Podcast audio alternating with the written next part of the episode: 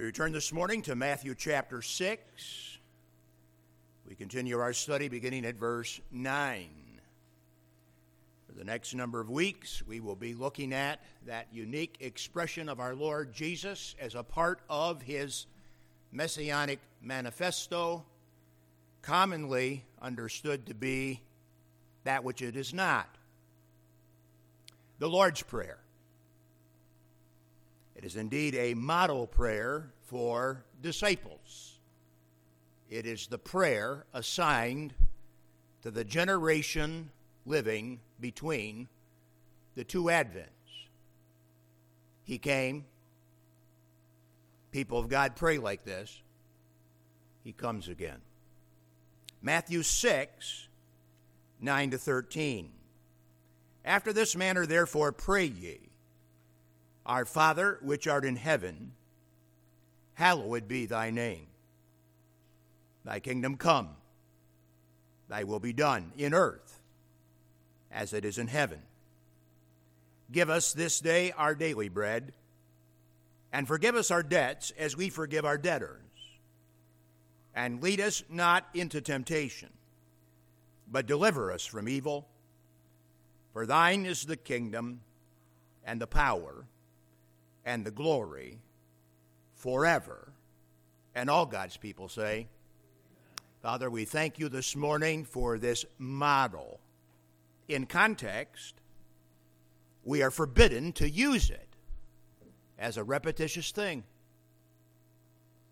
But it is for us a model of the high road of praying in truth, even as we would understand the necessity that we preach the truth and only the truth.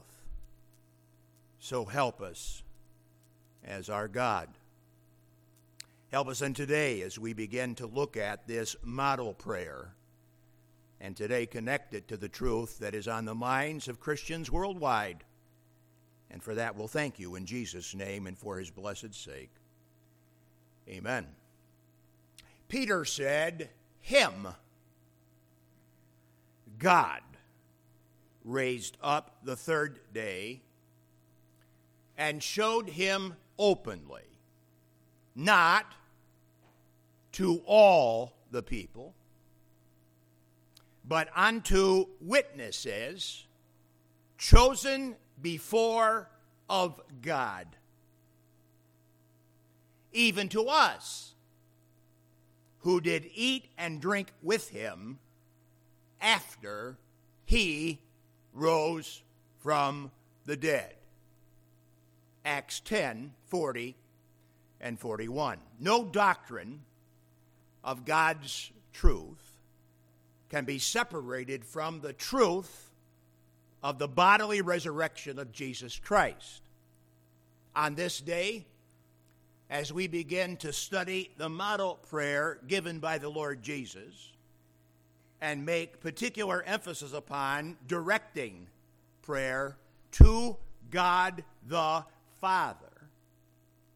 We look to Peter's presentation of the truth of Christ's resurrection to Gentile Cornelius in the terms of God the Father's action in raising Jesus Christ our Lord. All the pronouns in the Acts 10 verses read, all the pronouns to him in Peter's testimony refer to God the Son, Jesus the Christ. All the references to God Acts 10 40 41 refer to God the Father, who acted in triune concert with God the Spirit to raise our Lord Jesus on the third day.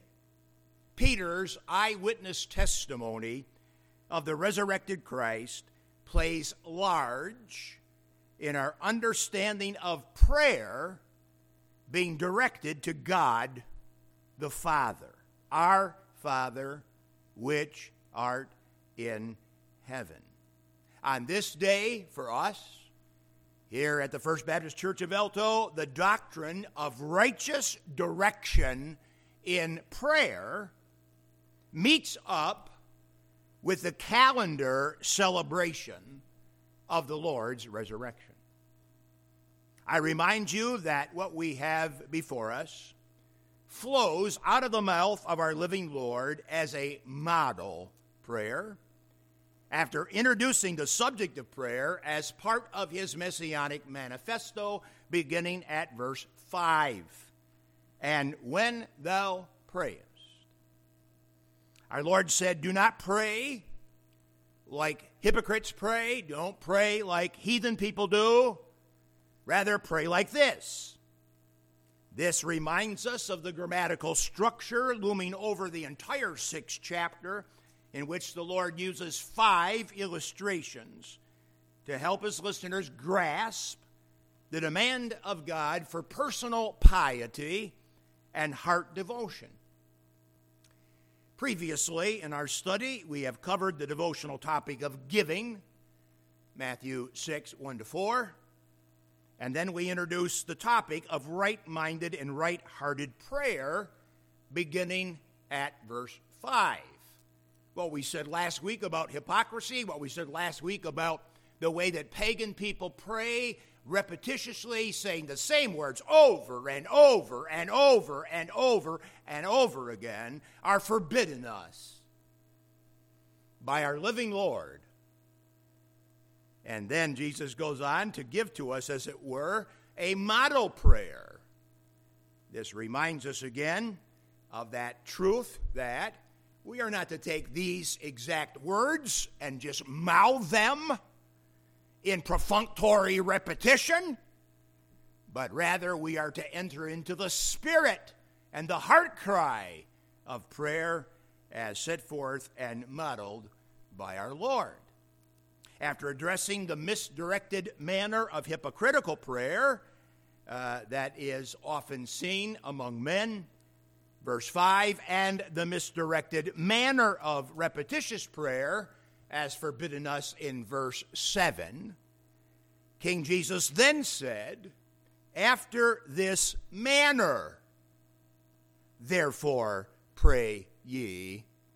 Verse 9.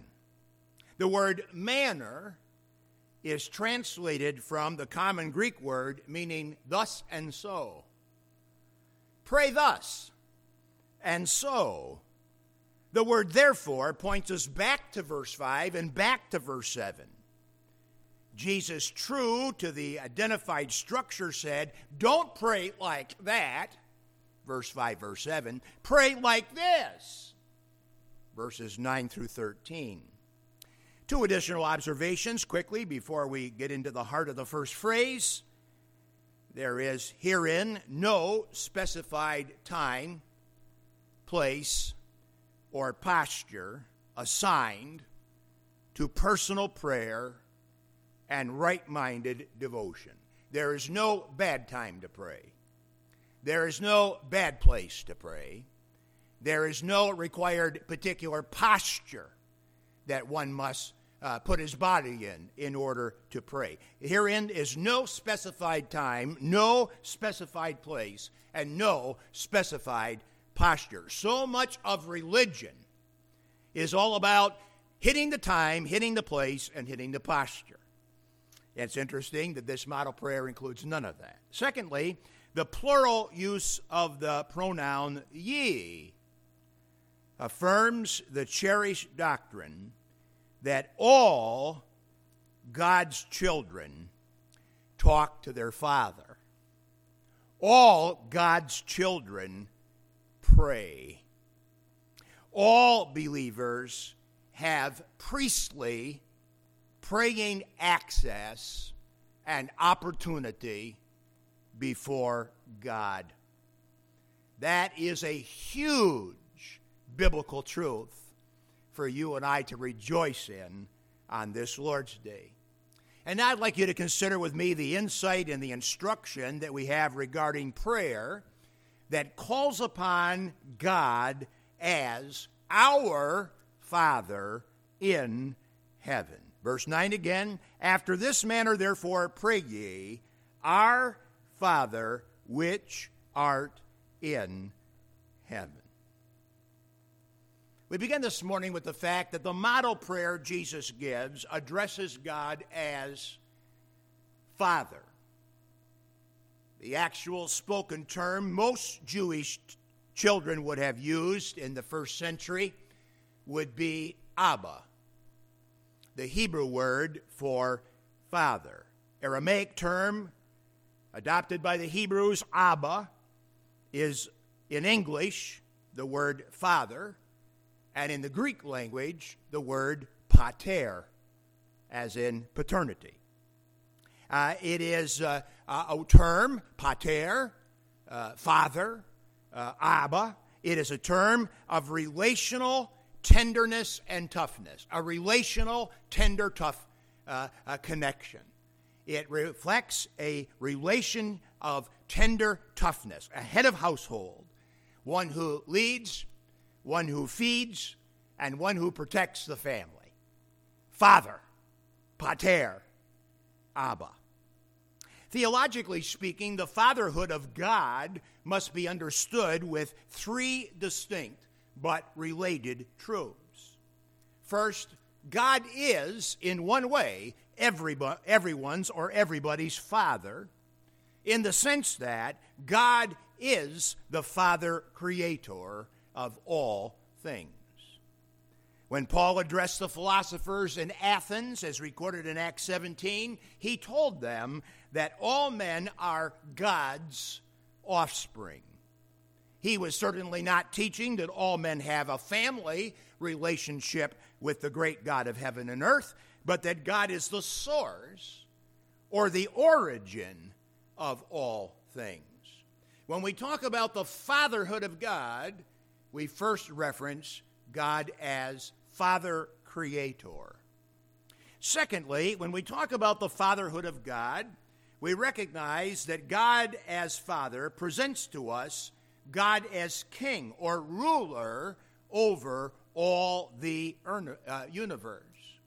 Uh, he is not uh, just uh, the creator of it, but of course, He is also the controller of it and the sustainer of it all according to his sovereign, fatherly will. And so when we talk about the fatherhood of God, we not only think about God in terms of, of uh, creation, but we also think of fatherhood of God in terms of rule or head of house, as is stamped upon uh, the family unit on earth by God's creative design. The fatherhood of God reminds us of God the creator, reminds us of God uh, the sustainer, of God the one who leads and feeds and protects, God who rules. And so we have God creator and God the ruler. Thirdly, the fatherhood of God is understood in terms of God the redeemer, one who acts to rescue sinful mankind and draw unto himself a peculiar people. This is that new covenant prophecy and promise that we have often referenced in Jeremiah chapter 31. In the Hebrew scriptures, there are a total of 15 references to God as Father Creator, Father Ruler, and Father Redeemer. 15 references, Genesis to Malachi, concerning God as Creator, and ruler and redeemer. In the New Testament, there are 250 references to God as Father. That means that for those of us that have put our faith in Jesus Christ, there is a capacity to understand and to embrace and to respond to God as our Heavenly Father in a way unlike anyone who has walked this planet in generations past. You and I ought to thrill with the reality of calling upon our Father which is in heaven. The term Father designates the first person of the divine triunity. Jesus, while on earth, often prayed to his heavenly Father. And he said, of course, that he was one and same as the Father. The book of Hebrews is studied, characterizes the first member of the Godhead as the father of the family of God. And Hebrews characterizes God the Son as our elder brother. Not everyone is rightly identified as a part of God's family. And Jesus also spoke those sobering words to some that were rejecting him, saying that they were of their father, the devil. John 8 44. In one of the most beloved verses of Scripture, the Apostle John said that as many as received Jesus Christ, to them gave he the authority or power to become the sons or children of God. John 1:12. King Jesus therefore in his messianic manifesto taught kingdom citizens to pray to the Father as did he. That is a significant instruction that ought to impact our understanding of our approach to God. Secondly, the model prayer that Jesus gives addresses God as our Father. By faith in Christ, God is surely my Father. Yet we are instructed of our Lord to pray, Our Father. Jesus only can rightly pray, My Father, for he is the only begotten of the Father, full of grace and truth. First from the womb of Mary without a man, and then first from the tomb, Jesus Christ. Jesus Christ uniquely can reference my Father because as the God become man, he is indeed first uh, out from the womb of the God pleasing kind. And he is first out from the tomb as the first fruits of those that will put their faith in Jesus Christ. You know, when you approach a day like today, and you're engaged in a regular exegetical study, verse after verse after verse in the Bible, there is always that sense of, of pressure upon you because the world expects you to bow and curtsy exactly as they think you will. Uh, they know the songs we sing today. They know the scriptures we'll preach today. Uh, they think they know everything about it of what we have to say when they know absolutely nothing at all. And yet, there's no reason to abandon any one text as you emphasize the grand truth of resurrection because there's no text of Scripture that can't be directly connected to it. As we have seen already in the introduction of this particular emphasis today, and I'll show you more here in just a few moments. Nonetheless, Jesus, of course, as the unique Son of God, capital S, Son of God, creates that avenue by which we can, by faith in him, be sons of God, he rightly prayed, My Father. We rightly pray, Our Father. And it is somewhat striking that there is not a singular pronoun in the entire model prayer. It's as if the Lord, in his model, would teach us Pray like this and ever be mindful that you are not an only child. Don't you dare take the attitude of a spoiled, rotten, only child. Because God has children, not a child, by faith in Jesus Christ.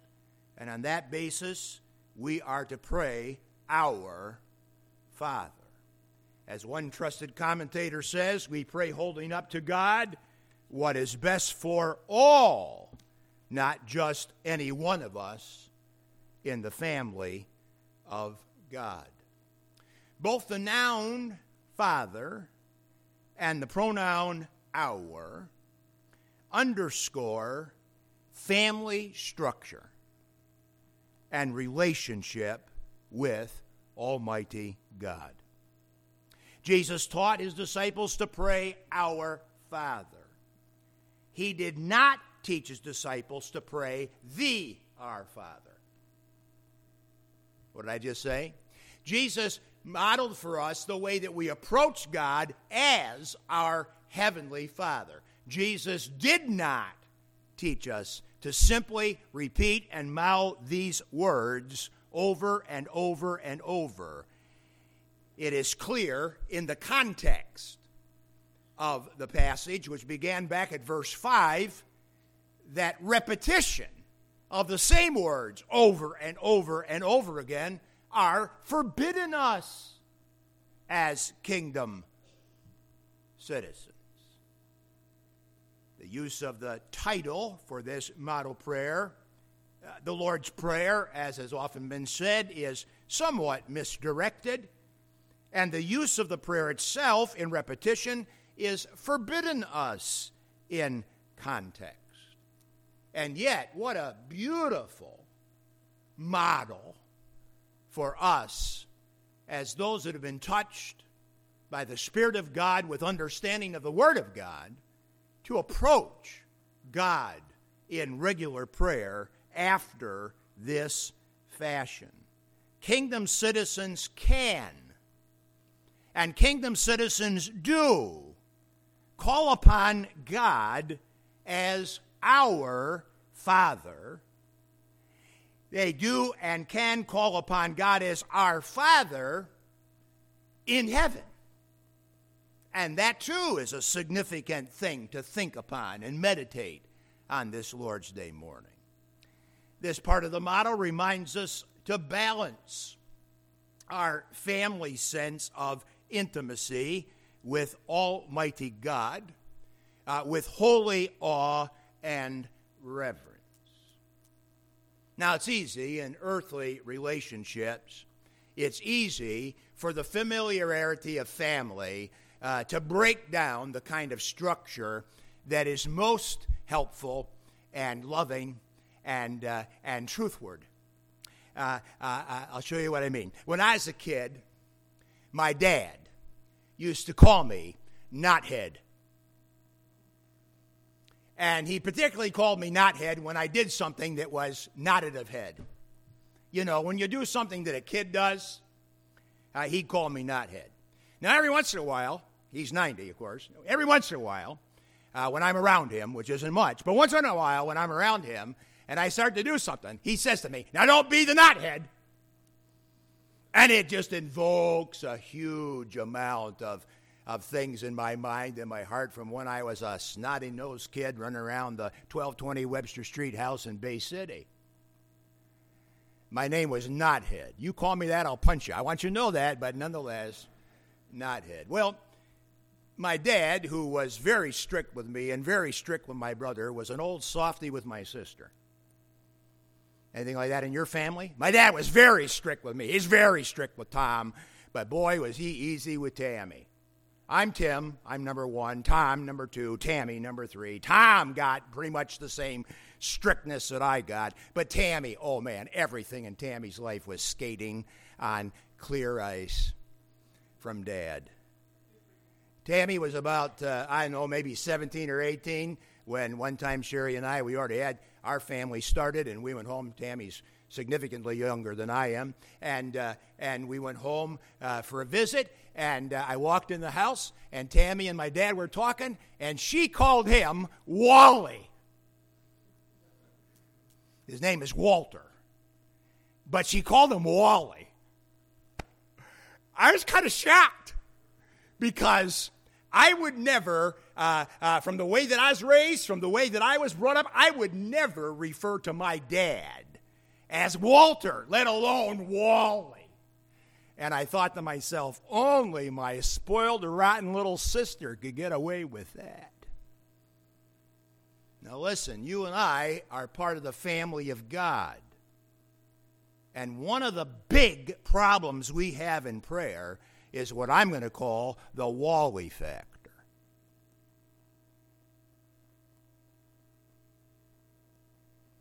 You and I had to exercise some caution, some diligence.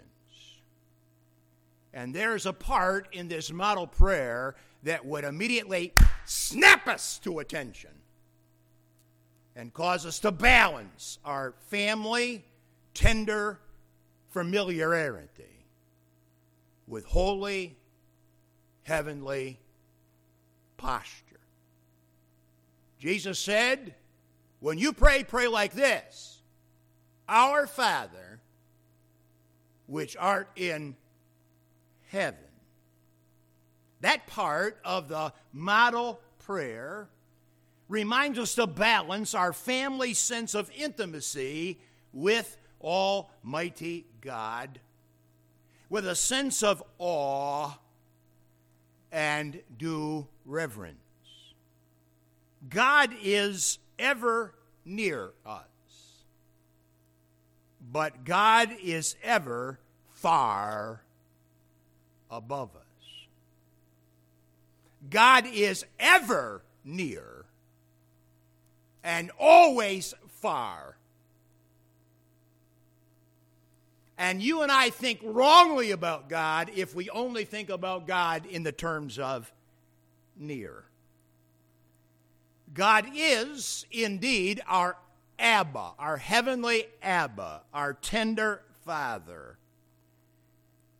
But He is the one and only transcendent God. Theological term, transcendent God, which means He's way up there and has to bend way down low to connect with you and me. The one to whom we pray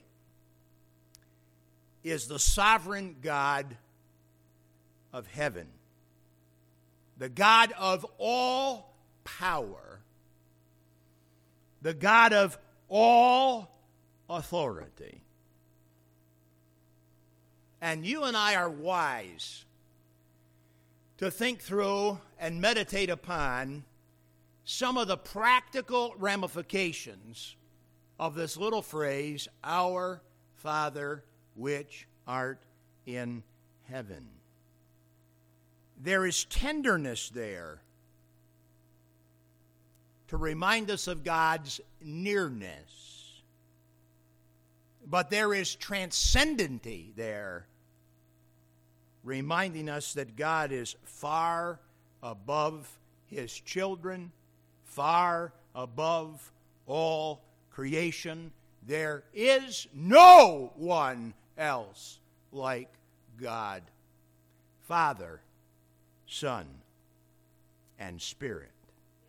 Praying to our Father which art in heaven invokes the truths of tenderness and toughness by the title Father, and it invokes the truth of tribe as in God's tribe or family, but the word our, or by the word our. And then by invoking residency in heaven, we have a sober reminder of God's transcendence. So here's the T words that I wrote down in the margin of my Bible tenderness, toughness, tribe, transcendence. Our Father which art in heaven, tenderness, toughness, tribe, and transcendence. He is far above us, while near and ever loving to us. We pray to the transcendent, tender, tough head of tribe. Say it one more time. We pray to the transcendent, tender, tough head of tribe. God's tribe. God's family. Fearing God, as you know, is the beginning of wisdom. And we must never allow familiarity to breed in us any sense of contempt. We must avoid the Wally factor. concerning our spiritual relationship with our Father which art in heaven. Listen to the words of Haddon Robinson concerning this. The Bible keeps the tension between intimacy and awe. The writer of Hebrews said, Let us therefore come boldly to the throne of grace, that we may obtain mercy and find grace to help in the time of need. The fact that we come to a throne should fill us with awe, but because it is a throne of grace, it is obviously approachable. The sovereign, almighty God of the universe has allowed us because of Jesus Christ, to approach him in prayer and to address him as our Father. And then listen to the uh, uh, dead old buddy of mine from generations past, R.A. Torrey. He wrote, Prayer is to be offered unto God. But some will say, Is not all prayer offered unto God? No. Very much of so called prayer, both public and private, is not unto God. In order for a prayer to be really unto God, there must be a definite and conscious approach to God when we pray. We should make sure that we really seek an audience with God that we get into His very presence. Before a word, a petition is offered, we should have a definite and vivid consciousness that we are talking to God. So said R.A. Torrey. I have a, a dear man and mentor in my life. He was never my pastor, he was an agency representative, but nonetheless a dear man of God that had impact in my life. And I can recall so often when listening to Arnold pray that one of the first things that he always did when he prayed when we were together was to express his thanksgiving and gratitude to God for the privilege of access and audience with God. He was ever thankful for uh, I can get a hold of God, I can connect with God. Uh, I call the number, he always answers. Uh, he was always thankful for access, and he was always thankful for audience with God. Our addressing God in prayer capitalizes on the truth of family relationship near and God far above us. Family and far, or as we've taught it previously, Abba and awe. Abba and awe is the only right way to approach God in communication. The question then is this morning how does this instruction impact our desire and practice of prayer? Three things quickly. One, it underscores the necessity of access to the Father by King Jesus. We are privileged to have audience with God by simply bowing our hearts before Him. Two, it sobers us to grasp that much of what is called prayer isn't at all. Does God hear everything? Absolutely. Does God hear all prayer? Absolutely not. Does God hear everything? Absolutely. Does God hear all prayer? Absolutely I hope you understand that. If not, I'd welcome your question. Three, it commends us to keep that godly tension between Abba and awe, between tenderness and familiarity of the family and transcendence.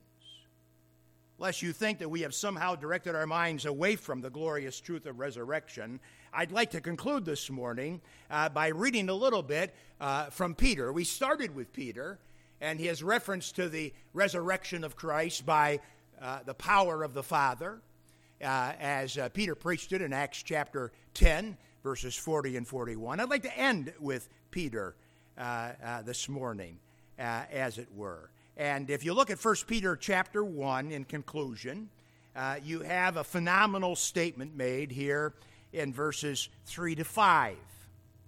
1 Peter 1 3 to 5. Blessed be the God and Father of our Lord Jesus Christ. Uh, that phrase right there becomes very significant in light of the model prayer under study, especially on this day in which particular calendar emphasis is made upon the resurrection of Christ. Again, verse 3 Blessed be the God and Father of our Lord Jesus Christ, which according to his abundant mercy, his abundant mercy, the Father's abundant mercy, hath begotten us again unto a lively hope by the resurrection of Jesus Christ from the dead, to an inheritance incorruptible, undefiled, and that fadeth not away, reserved in heaven for you, who are kept by the power of God through faith unto salvation, ready to be revealed in the last time. Listen, we pray to God the Father in the name of his risen Son. We pray to God the Father in the name of his risen Son. You cannot disconnect your prayers from the resurrection of Jesus Christ. Jesus was wounded for you and me. Jesus was risen for you and for me. And until the Lord Jesus returns, you and I pray, Our Father which art in heaven. Father, may there be more than understanding. May there be godly resolve and practice of prayer in this regard. Thank you for a wonderful and beautiful Lord's Day. And bless us now as we respond in kind with the singing once again of our little song, Wounded for Me, Risen for Me. It points our hearts and minds back to the Lord Jesus. We ask your blessing upon the flock today, for we pray in Jesus' name and for his sake. Amen.